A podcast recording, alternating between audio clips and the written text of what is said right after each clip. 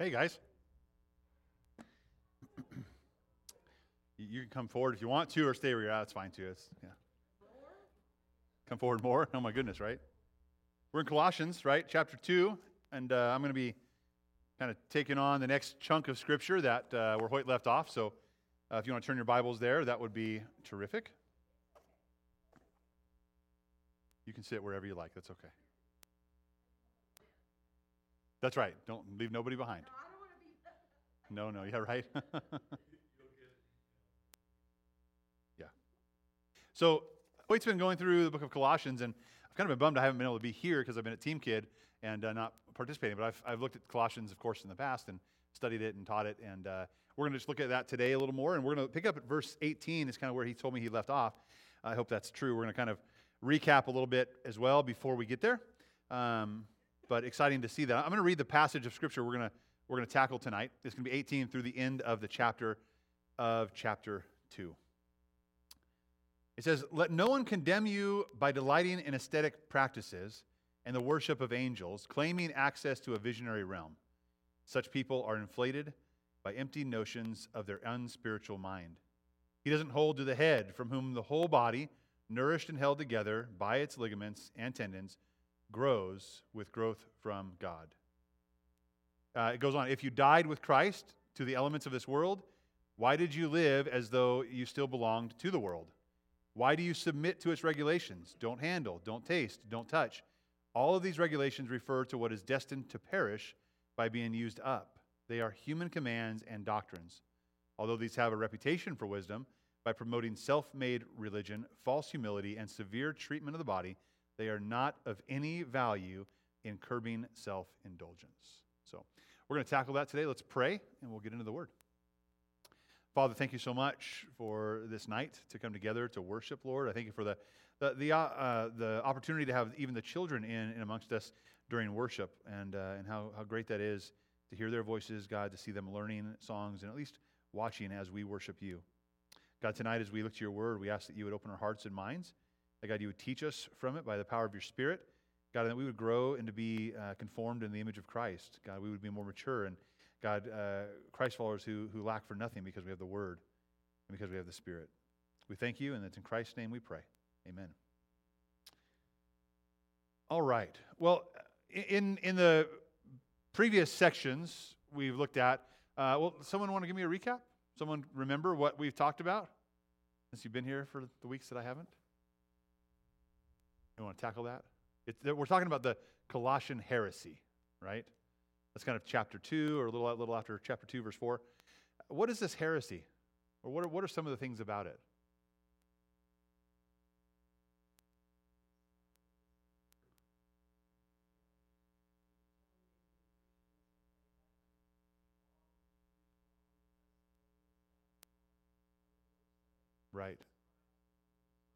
Right. The, the, heresy is that Jesus Christ alone is not enough. And, and yeah, the false teachers will come in, Judaizers or, or any, anyone, uh, uh, ascetics, um, they, they would come in and say, listen, we we, think it's, it's uh, uber piety or, or humility. we got to show that off, or we got to deprive ourselves in the body, or we've got to, hey, we got to follow these festivals. And it's all about these things. And if we don't follow these, what do we have? Right? And, and that's a really good question to start with tonight for you and I. Because that is the premise of most of society's question. If we don't do this, what do we have? And, and, and what they're asking is, I don't have anything. Uh, their answer is, I don't have anything if I don't have these festivals or religious institutions or these laws or these rituals or these visions or something else to worship. They, they would say, I have nothing without that. What is the answer a Christ follower should give? Without, if I don't have these, what do I have? I have Christ. And that's all you need. Right? Christ alone is all we need. Now, the Colossian church, they knew that. They, they embraced that, but the false teachers are coming in. So Paul's coming in saying, listen, wait, wait, wait, time out. Don't let them intimidate you. Don't let them fool you. Don't let them deceive you with their traditions and, and what they're doing, right? Paul is encouraging the rule, these readers and, of uh, Colos, or Colossae to remain firmly anchored in Christ and firmly anchored, anchored in the gospel, which is Jesus plus nothing is everything, right? It's, it's Jesus and nothing else. And Paul warns them not to be shifted into some other position, not to be shifted into a position that maybe sounds plausible or, or sounds persuasive. Right? People can be persuasive, right? People have these ideas of, oh, this sounds good and this, this, eh, have, a, have a conversation with a Mormon, right? Have a conversation with a Jehovah's Witness. That a lot of the same terminology is used. It sounds right, it sounds good, but it's off. There's something off there, right? So we can, if we don't firmly aren't firmly grounded and planted in Christ, we can be easily led astray and, and carried away to some other form of religious institution. Right? And, and he's warning against that. He's warning against any attempt for those false teachers to lead them away or to carry them away or for us to be led away or be carried away. It's not only, obviously, Paul can't control the false teachers, and as much as he can, he will. And we are to rebuke them and throw them out. But for you and I, we're the ones have to be on guard. We have to know the gospel so firmly that we can spot a false anytime that it shows up. I remember Pastor Stan said this years ago in, in a sermon, and, uh, and it's true of, of our, um, our, our counterfeit departments in our, in our government. Right? How do they spot counterfeit money? By knowing the real one. They, they, they know the feel, the touch, the look. They know it so well. When a counterfeit one, they know it. It's counterfeit. Right? How well do we know the counterfeit traditions and religious institutions that are out there? Certainly ones that are, we call them wackadoo or whatever you want to call them, they're, they're, they're totally crazy, we can spot. But ones that are so similar, how do we refute that? How do we, how do we stand on, firm on, on the gospel? And that's, that's what Paul is encouraging. Stand firm there.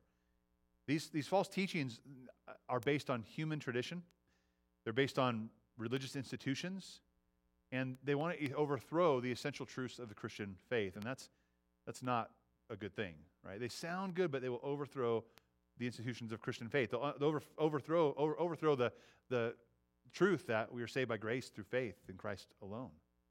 They'll add something to that. That verse will have to go on, and it'll say by works instead of not by works. It sounded good, and it also appealed to natural senses. That was something that's important to think about.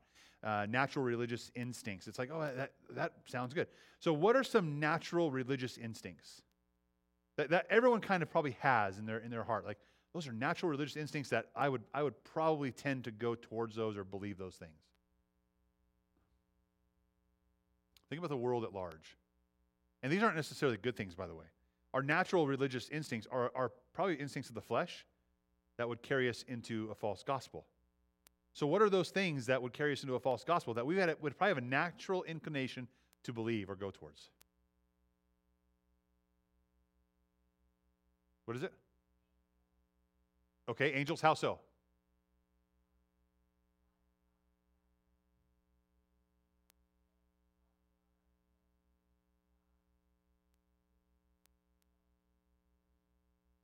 We don't. So, so the question then, how would our religious instincts lead us towards angels, though? What, what do angels then become? An idol, right? Something to worship, or, or maybe, maybe at least a messenger from us to God, maybe a mediator. And we'll talk about that in a little while. They're talking about that. What else? What are some other natural religious instincts that we would lend or tend to, to move towards? Dan? Yeah, humility, Oh, polytheism. Okay. We have multiple gods. Sure. Oh, okay. We, we have a phone here? Go, go, ahead and, go ahead and turn it off, Steph. You, I give you permission to reach in. It might be Natalie's. Or it's probably Darcy's, actually. Everyone online's like, what are they doing? What are they? hey, the phone rang. We had to stop and pick it up, right? God's calling us. Probably not really, right? So I think that's Darcy's, and she's over next door, so she'll come back for it in a minute. Okay. Um, what other other religious, like natural religious instincts that we might have?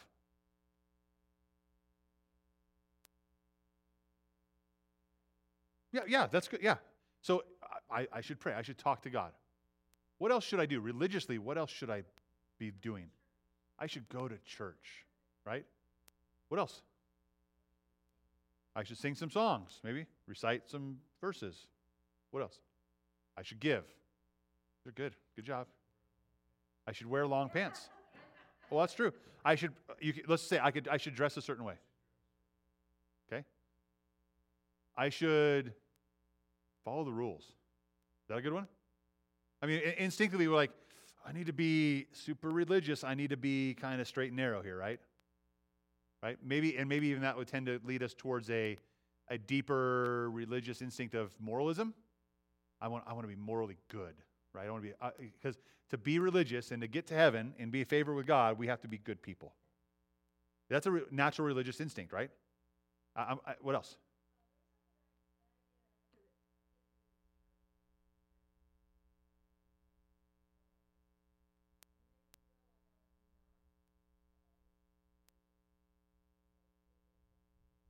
Oh, sure. Okay. Right. So people around raising their hands and it's really getting into it. They think maybe think, hey, uh, this is I've got to do this in order to be religious, right? And may feel make others feel a little uncomfortable with that. that that's yeah. Some of these things we're talking about aren't bad things, right? I want to be a good person. I want to I want to read my Bible. I want to go to church. I want to sing.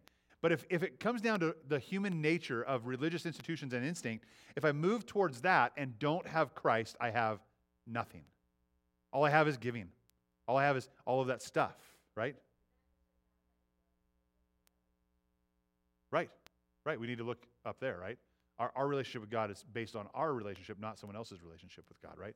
So, yeah, the, so there's a natural religious instincts that we have in our own hearts in our own lives that we tend to shift towards. And, and we need to be careful in our own lives. When we come to faith in Christ, those things are things that come after faith in Christ, because of faith in Christ. That's why I sing. That's why I worship. That's why I gather with the body of Christ. That's why I try to live righteously and be holy as He is holy, because He, he has given me everything. He is my treasure. I'm not doing those things so He becomes my treasure. He already is my treasure. So it's, it's a chicken and egg. Which one comes first? Well, Christ comes first. Right? And, and we, we worship and bow down to Christ. We, we uh, humble our hearts before Christ and we come find Him alone. But the natural instinct is when we start to kind of waver in that faith, we think that those religious instinctive institutions will carry us. And that is wrong. That's not, not correct, right? Paul continues to talk about um, these, these false teachers. And he says they're not teaching what, what I am teaching. if you go back to chapter 1, verse 6, He's, what did he say in verse uh, 6? He says, uh, maybe that wasn't it. Um, chapter 2, 2 6. Yeah, chapter 2 6. He says, So then, just as you have received Christ Jesus as Lord, continue to live in Him, being rooted and built up in Him and established in the faith, just as you were taught and overflowing with gratitude. You see, the religiousness out of me comes out of overflow, right? I overflow in gratitude towards Christ because of, uh, of being rooted in Him. So when, he, when he talks and teaches, he says, You need to be rooted and built up in Christ. And, and, and we, we're kept in line with the traditions that He has handed down from Him, not the ones that are lining up with the elemental principles of this world. That's not where we line up with, right? So Paul's countering this heresy, saying you're rooted in Christ. Your faith is in Christ. Keep it there. Keep it strong right there. I want to read verses 13 uh, through 15. This kind of um, talks about some of this again. Christ alone, right, is, is where our faith and hope should rest. Um, so it says, and when you, when you were dead in your trespasses and in the uncircumcision of your flesh, he made you alive and forgave you all your trespasses. He erased the certificate of debt, which with its obligations, right? With its what? With its obligations, religious obligations. He erased that debt uh, that was against us and opposed to us and has taken it away by nailing it to the cross. He disarmed, right? Disarmed the rulers and the authorities and disgraced them publicly. He triumphed over them in him. This is a, a triumph that God has had through Christ Jesus for our, for our sake, on our behalf. God has done this for us, and He's established that, that He's the, the victor. He's the one that's triumphant. So we look at this, this heresy, what's creeping in is, is other things. And what Paul says, no, n- never. Those other things are those obligations. They're those, those religious rules that, that, that religious rulers and authorities have, have brought up to you for you to do. And they're not based on Christ, they're based on religion. They're based on pressure, they're based, they're based on guilt and shame. And Christ died for that. He put that stuff to shame. He disgraced that stuff publicly and nailed him to the cross by allowing himself to die. When he died, those rules and regulations, those obligations died. Right? Why? Because we, we can never do them. Those things were a shadow, we learned, of what was to come in Christ Jesus. Interesting enough, as, we, as I look at this passage, we're, we're meeting and talking about our next series um, starting in, in a week here, talking about the shadow, shadows we see of Christ, the shadows of Christ we see in the Old Testament. These things are shadows of Christ. And, and so you think about this what are some shadows of Christ?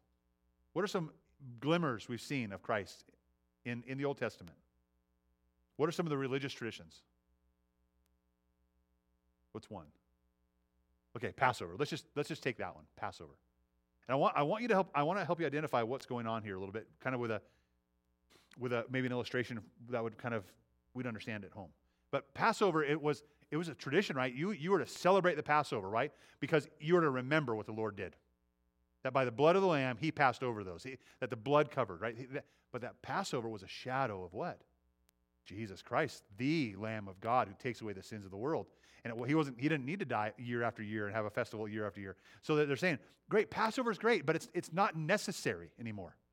Because Christ is our Passover. So even, even today, and I, I, I say this with all respect, but even today, we have folks who come up and say, Bro, Brandon, we got we gotta we gotta do the Passover every year. We just gotta do that so we focus more on the Passover.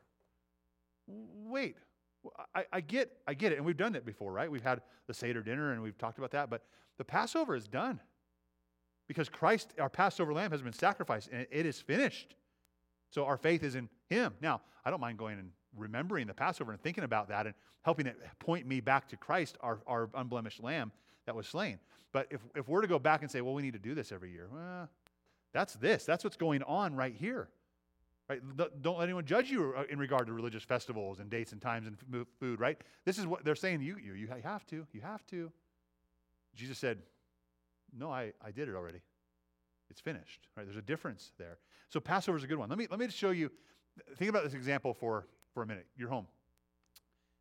Think about a tradition. Maybe you had a, a certain Christmas every year, a certain way Christmas was done every year in your family growing up, right? It was just this awesome tradition, and you get excited about it every year, like I get excited about Christmas, right? But you get excited about Christmas, and, and there was something special about the way your mom or dad did something, or how they prepared a certain item, or how they put out a certain candle or certain item, like, and just made the Christmas season warm and welcome. And, and, and what you have started to do is because your, your parents live somewhere else now and you live away from them and you're an adult and not, you're not in their house, but you start to keep putting those things out. And like, I just want to, this helps me remember them and remember and hold on to what, what was. Now, think about this. You do that every year. But then your parents move back into the town that you live in. And now your parents are coming over for Christmas every year. So they're coming over for Christmas. Let's say tomorrow's Christmas. They're coming over, and you're busy at home putting all the things out that would remind you of them and remind you of those memories that were made and remind you. And then your parents show up and, and you're still putting those things out. And oh, hey, how good to see you. And then they're there, but you turn your back, and what are you doing? You're focused on these little traditions, these little trinkets, these little things, these little memories. Oh, they're right there. You're, you're, you're playing with the shadow, and they're right there. Just turn around and give them a big hug.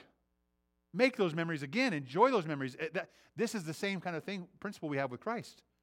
The shadows were there as a reminder, as a, as a thing that said, look forward to what's going to come, look forward to the celebration. But now the celebration is here. We stop that and we turn around and we embrace Jesus Christ through faith. That's, that's the shadow, the, the idea of the shadow and then the real thing, right? Uh, we don't embrace the shadows, we embrace Jesus. Now, they wanted to continue to embrace shadows.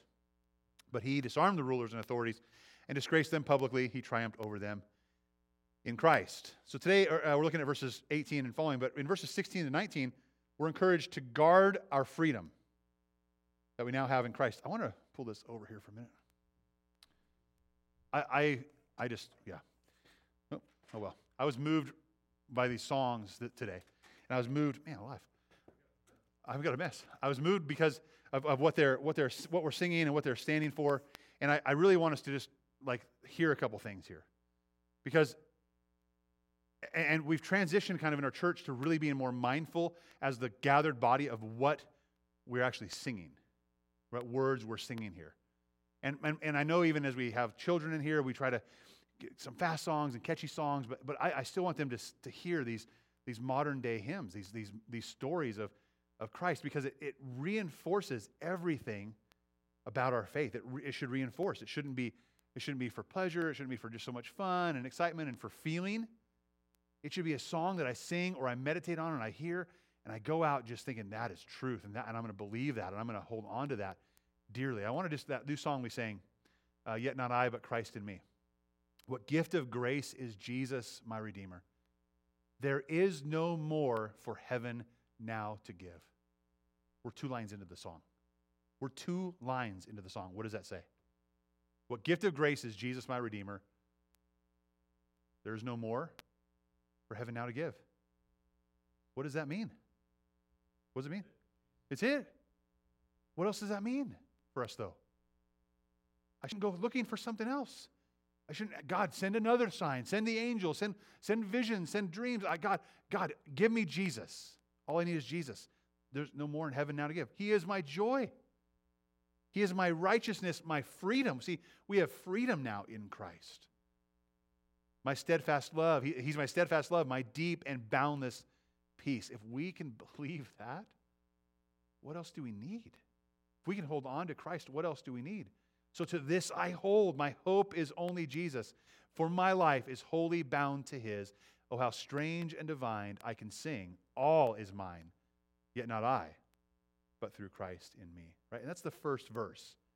You think about what we treasure, and I would encourage you, there are days if we have a song that's new, go home and listen to it, look at it, like read it over and over. Even on Sunday morning as we sing this song again, just, just let it soak in and, and let, it, let it hit here. It's, it's, it's unfathomable. It's amazing and how, uh, how rich uh, the things we could sing are when, it, when it's Christ and nothing else, when He's my everything.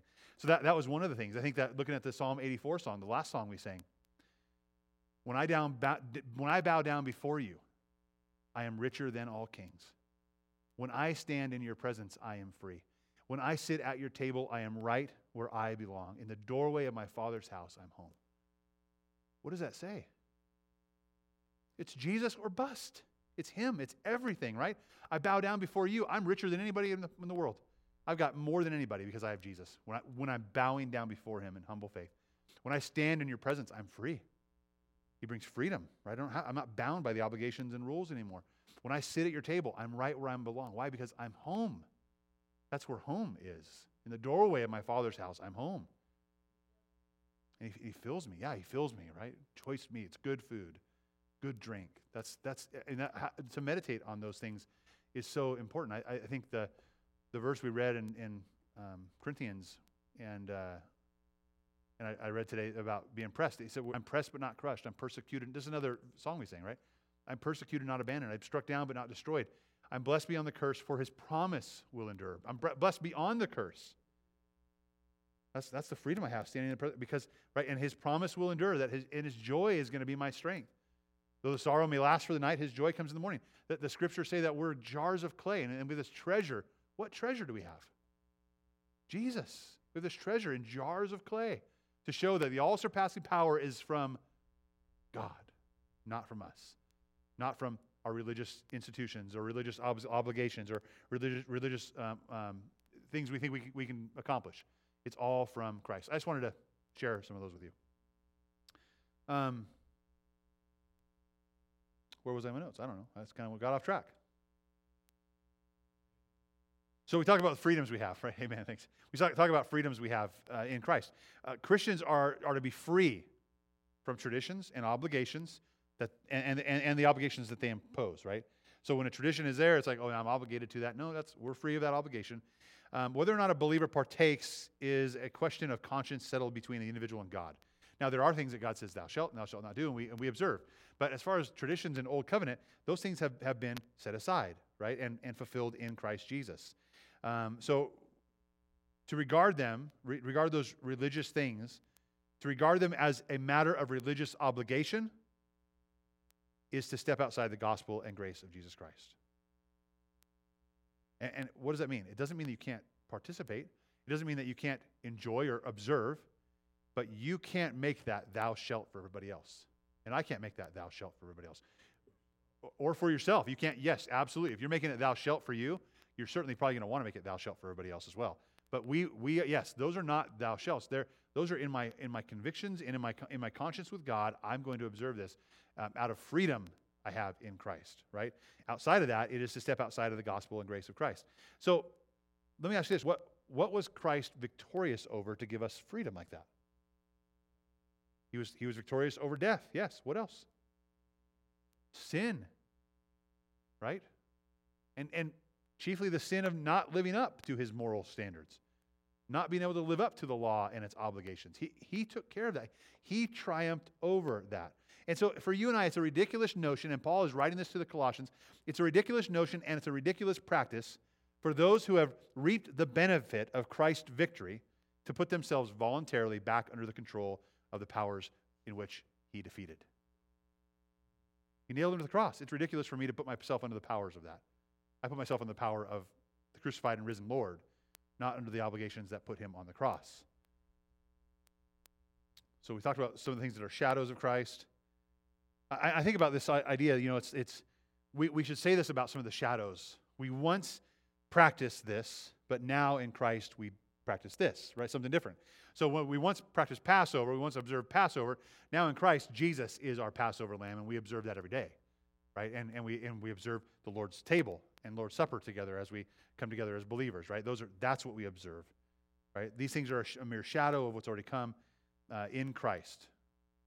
And, and, and any preoccupation, any continuing in, in that, on in that stuff, uh, really becomes pointless.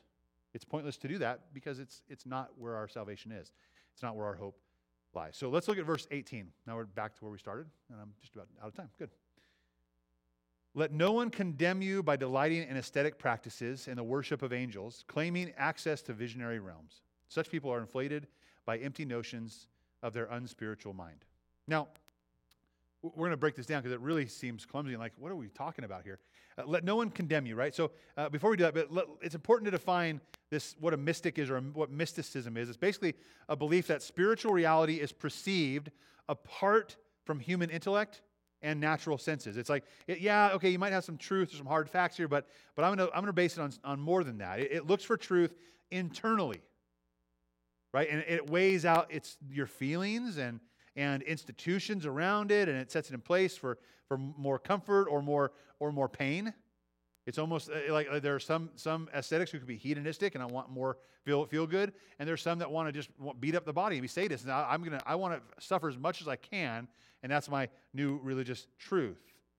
Right? They rely on internal sensations uh, more, he- more heavily than, than observable fact and truth or, or the Word of God.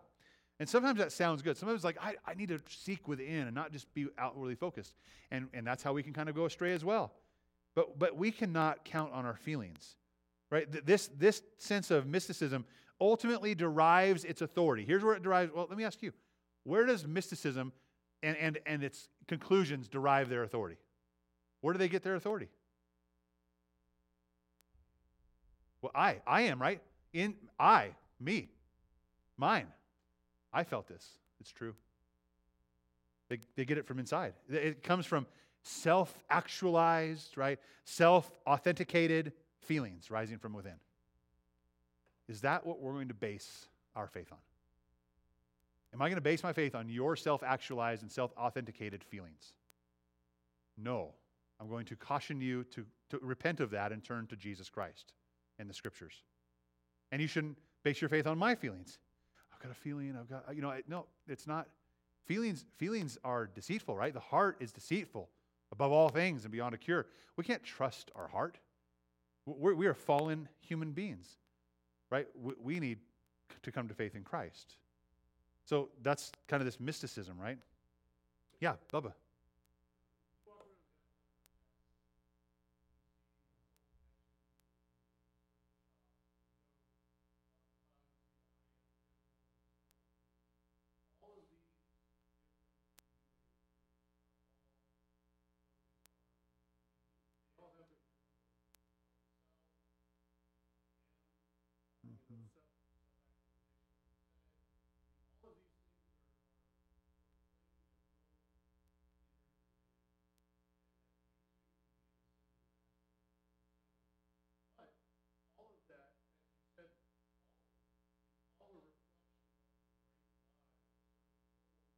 Right. Like God.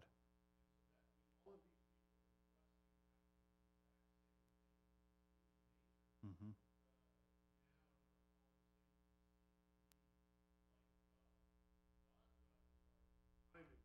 Right.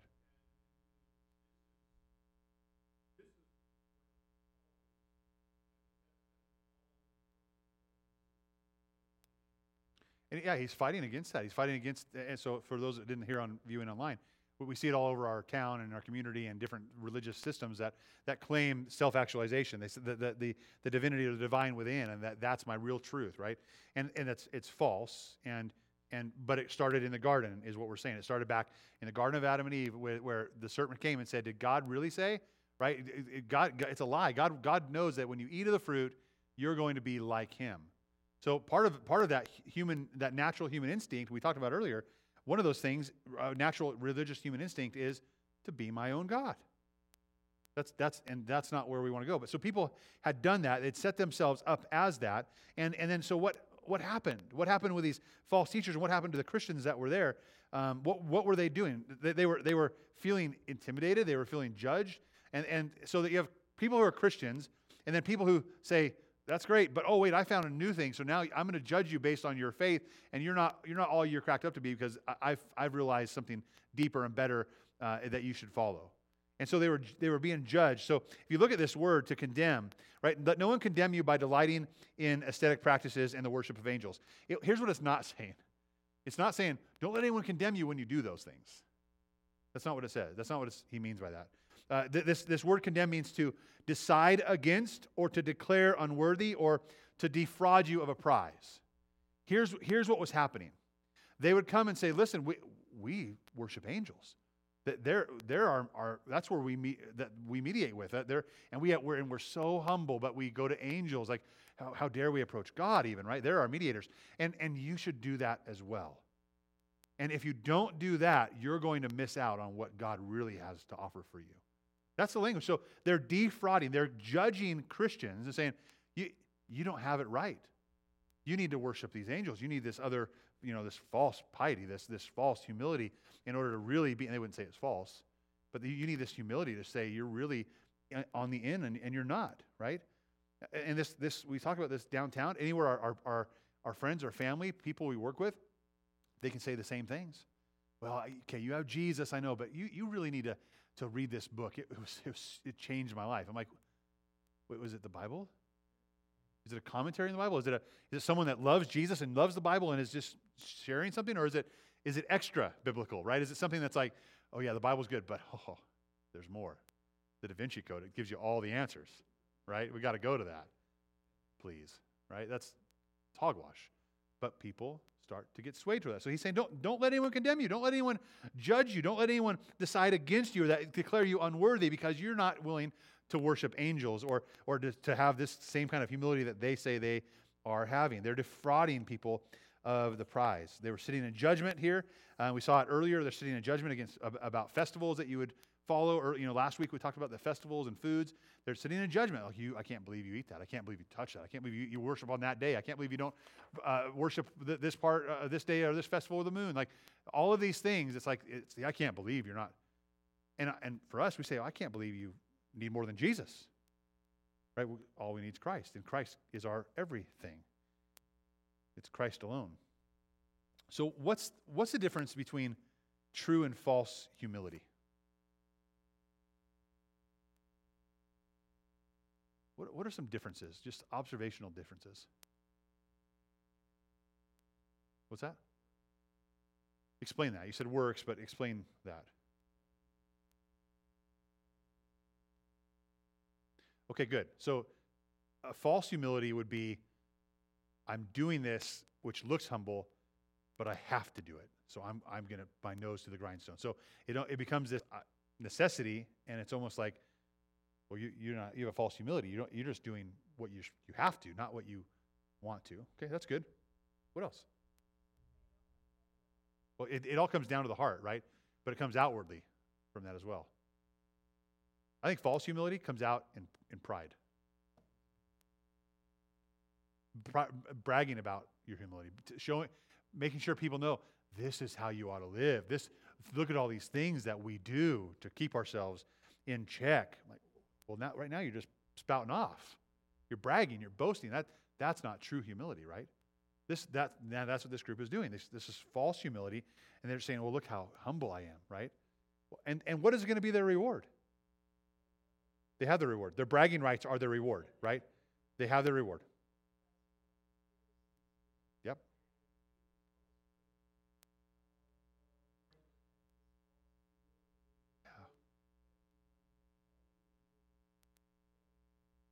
Right. And, and yeah, when we show ourselves that, show, we show others how we are more dedicated to God, that's called pride, right? And it's not humility, humility at all. It's a false one. So the reward was their pride. Their pride. The reward was maybe the delight they had and the, the, and the pleasure they took in, in having that form of false humility. That's their, their reward. But they also had a very serious problem, uh, and maybe more serious problem than false humility, that they were engaged in the worship of angels. And they perceived that angels would be a form of mediator between them and God. Why is that a problem? Rosie, you said it earlier. We're, we're taught what? Not to worship angels. Right? And, and so here's some, here's some scripture for us. Uh, 1 Timothy 2. Paul says, There is one God, and there is one mediator between God and man, mankind. That is Jesus Christ. It's Jesus. I don't need no, I don't need no stinking angel. Right? I, I go, I, I need Jesus. We don't need angels, we need Jesus. Revelation. This is about the worship. John is, is writing the book of Revelation. He's, he's receiving this revelation, and, and he's in 22, a couple times in this, in this book at least. Uh, he says, John and, one, and the one who heard and saw these things, and when I heard them and saw them, I fell down to worship at the feet of the angel who had shown them to me. So he's, he's in awe, right? He's like, holy cow. And he falls down to worship, right? He, has, he received a revelation, and he passes on to us. He falls down in worship. What happens? He said to me, Don't do that. Don't do that. I am a fellow servant with you. Uh, you and I'm a fellow servant with your brothers, uh, the prophets, and those who keep the words of this book. Worship God, he says. Worship God. So, uh, obviously, for us, we, we find that, oh, that this is wrong teaching. They didn't read the whole scripture. They said, oh, we want to add to it. Not, we want to make, make something a little more feel good. You know, angels. And maybe they had a bunch of angel statues or something that, uh, that just made them feel good. They worshiped God that way. We're not to worship angels. Jesus said in Matthew 4, it's, and he's speaking to Satan when he's tempting him. He says, Worship the Lord your God and serve him only. Right? We, don't, we have no other, no other gods. One of the Ten Commandments. We have no other gods before him, right? We're to worship him and him alone. So it's, it's about Christ alone. Now, if we look at the next part of this passage, verse 19. So we, we went from 18, and then, so 18 was, and we, we just read this, let no one condemn you or, or like right, put some, some argument against you, take away your reward or negate it because you're not delighting in ascetic practices and the worship of angels, right? Or claiming access to visionary realms. Such people. So this, this is this is kind of man, this is creepy.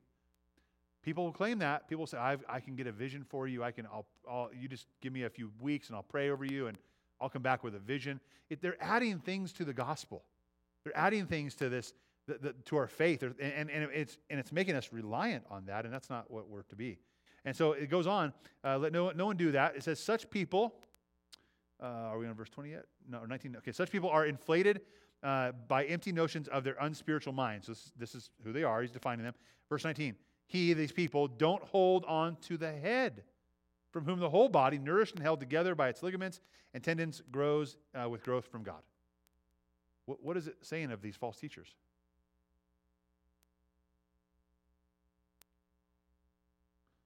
They're, they're liars. They aren't growing from Christ, the head. Uh, go to just flip to Colossians 1. This is, this is what we read a few weeks ago in this passage talks about the preeminence of Christ. And starting in verse uh, 17. He is before all things, talking about Jesus, and in him all things hold together. He is also the head of the body, the church. He is the beginning, the firstborn from the dead, so that he might come to have first place in what? Everything. He's the head. He has first place in everything. Nothing else does. No angel, no vision, no religious institution. He has first place over everything. And God was pleased to have all of his fullness dwell in him and through him to reconcile everything to himself, whether things on earth or things in heaven, by making peace through his blood shed on the cross. So we're talking about these people aren't they aren't rooted, they aren't growing firm and planted in the in the head that is Christ. And, and look at this verse 21. This is what we remember and recall.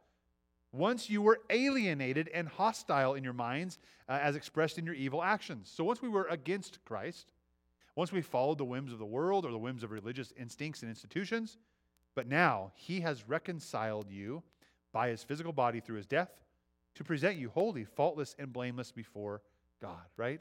This is, this is what we're talking about. It's, it's, the preeminence of Christ and Christ being the head and Christ being our everything. But verse 19, they do not hold on to the head, for from whom the whole body, nourished and held together by its ligaments and tendons, grows with growth from God. Our growth comes through faith in Christ, right? It comes through faith in Christ. So spiritual growth comes from our union with Christ alone. It's only through abiding in Christ that we can bear any kind of fruit, right? John 15. What does it say apart from him we can do? Nothing. Apart from him, we can do nothing. The heresy is there's all kinds of things around. Avoid them, ignore them, refute them, run to Jesus. Run to Jesus. So we have to grab onto Jesus as, as the head of the body and let, let Him grow us and mature us through, through faith in Him. And as we do, we have to be very, very careful to what we read, to what we sing, to what we listen to, to who we listen to, to, to books, other books we might read, because there's a tendency in human nature to move from objective truth to subjective truth. And that's what these false teachers wanted them to do. Oh, abandon those, those, okay, yeah, yeah, you think those are true. This is what's really true. I feel it. Abandon what you know is true, what you've been taught is true, what you've embraced is true, and run to what you feel is true instead. We have to be careful of that, right? It's, it's that it would, we would shift our focus from Christ to experience. And, and I want to just, thinking about these songs again, right? As we sing these songs, I, I don't, I, this is, let's just say, call it my own personal journey. And I'm hope, hoping you're on the journey with me and in our church. But as we, we move away from, and I don't, we, never, we never went there on purpose. We never went there because that it, you know, we were wanted to be heretical, and I don't think we were. But we were heading to a place, even in the music or, or, or sometimes our content of our Bible studies, that was more about making you feel something. Like I just, I need to feel it. I need to, like, I need to feel the Spirit moving today. Spirit moves through the Word of God right? And through his people as they humbly obey themselves and submit themselves to him. We don't need a certain tempo. We don't need a certain chord. We don't need a certain slang word or that's not what we need. We need God's word over and over and over to resound in our hearts. So the journey that I've been on is, is moving, moving away from coming for a fix, almost like a drug. Like, oh, okay, I got my coffee this morning. I got my caffeine. It's like coming to church. I got my shot in the arm. And we treat it sometimes like that, right? I'm not saying that that the Word of God and the Spirit of God and, and the worship of God won't do that for you, but it will be different than what we had sought after before. There, and, and it's so subtle. But where it leads, chasing a feeling, chasing an emotional high, something for me, leads us down this self righteous, self actuated, uh, I am syndrome, right? This I am religion, religion. versus saying, it's all about Jesus and I feel free. I feel full because He makes me full. And I was nothing, but He is my everything. And so when our joy is rooted there in, in the reality of who we are and who Christ is and who we are in Christ, there's a big difference than emotion. So we have to be careful, right? Do, do you understand that? And, and maybe you'll, you'll mold it over a little more, but there's a difference there, right? I have to catch myself, even Christian radio. I, listen, K-LOVE's one of the only stations we get. We get, we get KVIP also, but um, not everything you listen to on K-LOVE is good for you. Right? It's good. It's like, oh, that's good. It's not good for you. Because we think it's safe because it's Christian radio. But not every book that says it's a Christian book is a Christian book. Not every song that says it's a Christian song is a Christian song. Not every artist that says they're a Christian artist is a Christian artist. Not everyone that says, I love the Bible, is really teaching or preaching or singing the Bible. We have to be discerning. We have to be. We can't chase that feel good. And I've had to do it myself. I've had to turn the station before because I'm like, oh, I, I really, well, no, no, that's not, that's not truth. I can't, don't let my emotions get worked up there. Plant yourself, root yourself, grab onto the head who is Christ, and go there instead. Change the channel, switch different songs, make a Spotify list that you can trust, which we are, by the way, starting to do for our church as well. The songs that we have been singing and that been, it, it'll be good. Anyway, to say that experience is what makes us spiritual is to say that Christ Jesus isn't enough. To say that I need an experience, I need to be moved by some, some word or some song or some whatever, is to say that Christ wasn't enough. And we, we get, I'm not going to dive too much into this, we, we get really um, jaded or uh, hardened or uh, calloused. No, used to it. I don't whatever the word is. In America, we have we have everything at our fingertips. We we can do whatever we want, right? But but when you're in the middle of a third world country, you don't have all those songs and you you have the Word of God, and you have Christ Jesus as your Savior as the head, and you have the Spirit of God residing in you, and that has to be enough. And guess what? That is enough. One of the, one of the biggest questions I ask people that I counsel, and because we go through hard times and struggles and, and, and we, we, uncertainties of life, I ask them this question Is Jesus enough for you right now? The answer is absolutely, He is. But am I letting Him be enough? Am I, and whether it's a relationship, whether it's a, a good relationship, and, and, and you're putting all your hope in this person, I, uh, is, wait, is Jesus enough or is that person your Savior? Maybe it's a broken relationship, a divorce, or a separation, right? And I, I have to have this person. I, I, I wait, wait, wait. Is, is Jesus enough? Certainly, he wants restoration, but is Jesus enough for you? Right? In, in hard times, right? So, someone gets injured, someone's hurt, someone's has, has uh, treatment going on. We have all this. Is, is Jesus going to be enough? Where does my hope reside? It has to be in Christ alone.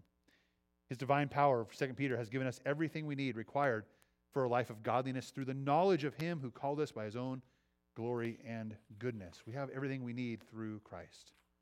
So it, it begs the question then, verse 20 of our passage tonight. If you died with Christ to the elements of this world, why then do you live as though you still belong to the world?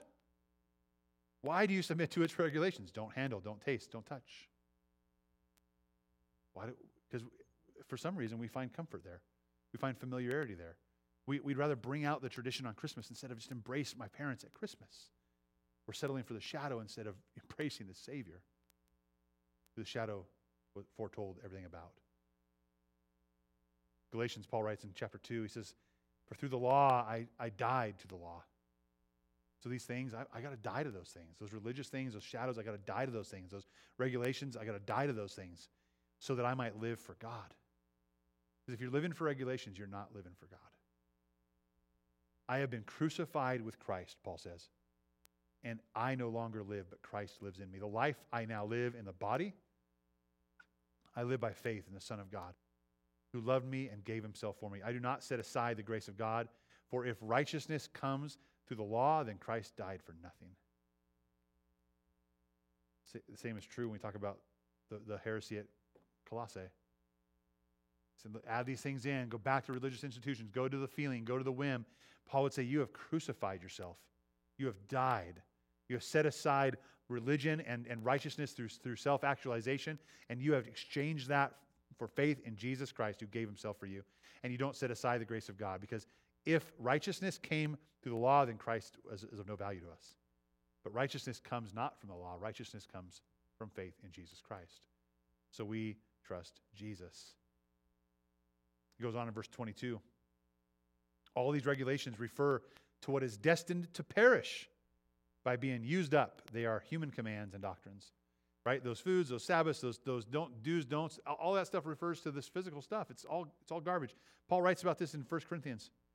He says in chapter 6, verse 13, everything, or verse 12, starting there, uh, everything is permissible for me, but not everything is beneficial. So, can we observe? Of course.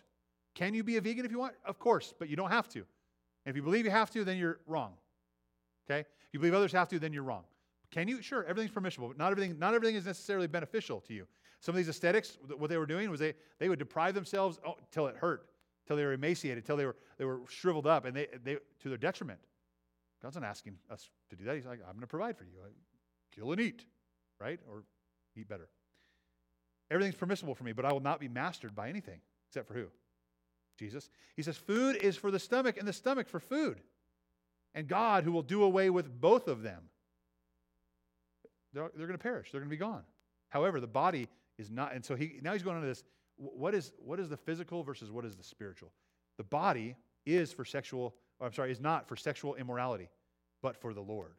We talk about this body. Someone would say, well, if food's just food and whatever, we can just do whatever we need to do and, and, and within, within reason, then sex should be the same way. So he goes on and says, no, let's clarify this. Right? It, sex is not just for the body, right? Um, it, it, the body is not for sexual immorality, but for the Lord. Our body is for the Lord, and the Lord for the body. God raised up the Lord and will also raise us up by his power. Don't you know that your bodies are part of Christ's body? So, should I take part of Christ's body and make it a part of a prostitute? Absolutely not. Uh, don't you know that anyone joined with a prostitute uh, is one body with her? For the scripture says the two will become one flesh. But anyone joined to the Lord is one in spirit with him. Uh, uh, there's a whole, we could talk about this for a couple weeks, right? The gist is that, that there is a, a soul part of us, a, a oneness that we need to have with Christ, with our soul. And, par, and that is something that we also share and give away with our spouse in, in sexual intimacy, right? So th- we shouldn't have these all these crazy traditions, but we should. He's saying you should abide here. You should you should be free to do whatever you want with your body sexually. Although you might be free to eat whatever you want, not sexually, right? That's a different thing. And and and certainly with our soul as well, we're not free to go wherever we want. We need to rest in Christ. That's the short of that. Going on, uh, and I'm kind of running low on time. Sorry.